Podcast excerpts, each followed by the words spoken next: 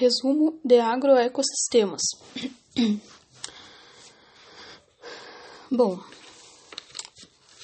tem uma teoria, né? A teoria malthusiana, que expõe um gráfico em relação à produção de alimento e em relação ao crescimento populacional, que aconteceu antes dos anos 50, que começou a acontecer, né?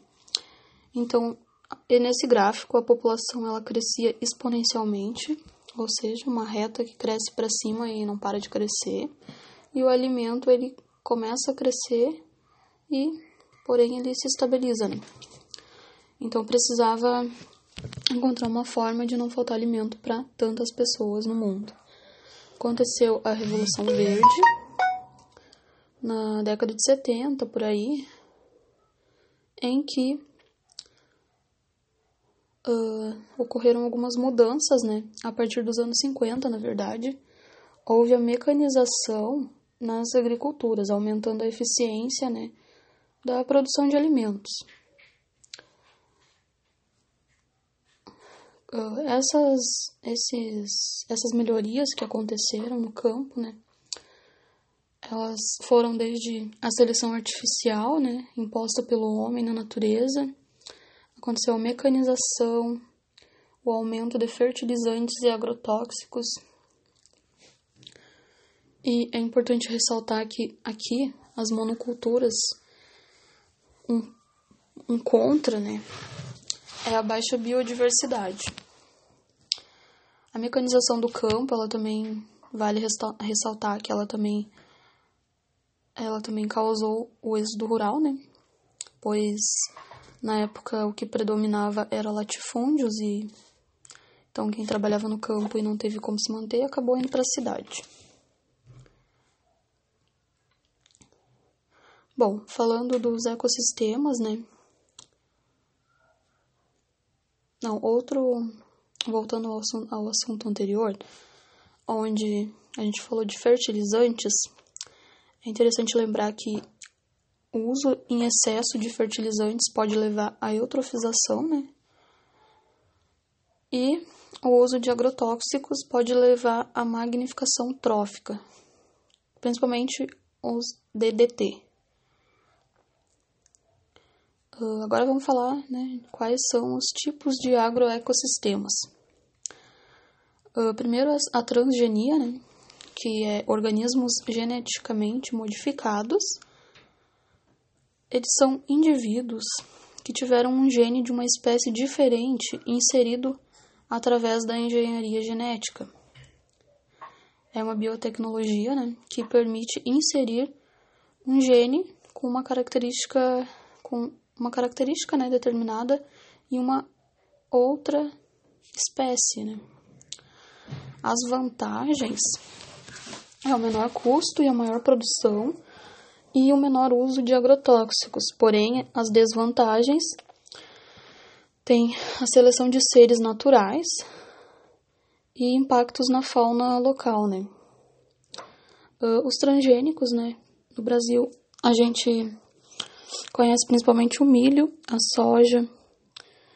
Uh, tem uma questão polêmica também de transgênico causar câncer ou alergias, mas na verdade, não é nada comprovado cientificamente, né? Então, são boatos que a gente vê por aí.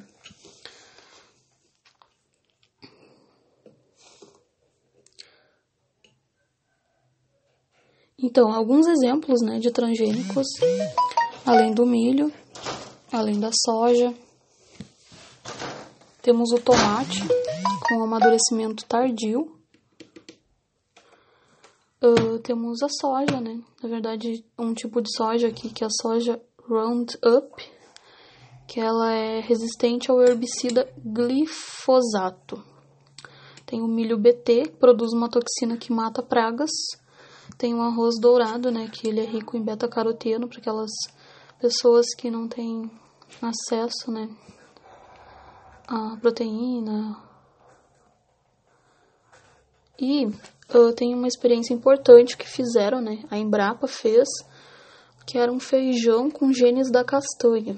Na verdade, é esse que eles queriam fazer com que a população mais pobre tivesse acesso a um alimento rico em proteínas, né? Porém, tem muita gente que tem alergia ao gene do amendoim. Então, provavelmente tem alergia ao gene da castanha também. E então nem saiu do papel, ficou só nisso mesmo, porque como é inserido o gene dessas desses do amendoim ou da castanha, né?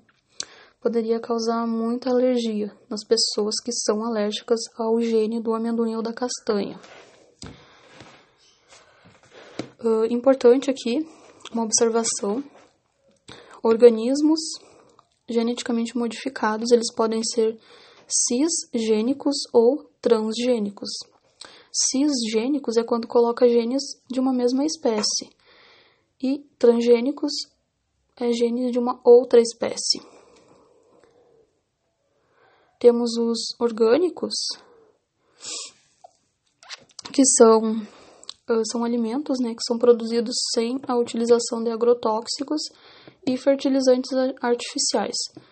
Somente fertilizantes naturais, como fezes de animais e compostagem, são utilizados aqui. As vantagens é que não utiliza agrotóxicos e fertilizantes, e as desvantagens é que pode levar à eutrofização de corpos d'água, o desenvolvimento de verminoses, né? Já que o fertilizante ele é o estrume ou fezes de animais, e o custo é mais caro. Uh, e os orgânicos eles são produzidos no solo, né? Depois tem a hidroponia, que a diferença para o orgânico é que é produzido na água, e é o cultivo de plantas em calhas e telhas, com uma solução nutritiva para a planta, né? Ou seja, a planta ela não é produzida no solo, mas sim na água. Como vantagem, temos a não utilização de agrotóxicos e adubos e o menor risco de parasitose por não ser no solo. E desvantagens, o custo é alto e falta de micronutrientes vegetais, né? Temos a agroecologia também, que é outro agroecossistema, que essa é uma maneira de integrar a agricultura à paisagem natural, ou seja, plantações dentro da floresta existente, né? A vantagem, menor impacto ambiental, controle biológico e adubação orgânica, e a desvantagem é a menor produtividade. Um exemplo é o café na Mata Atlântica. Bom, e para finalizar então, duas, eu tenho dois conceitos importantes aqui, que acho que é interessante saber, que é a fitorremediação e a biorremediação. A fitorremediação são plantas, né? Fito vem de plantas que combatem impactos ambientais e a biorremediação são animais, bio vem de animais, né? E era isso.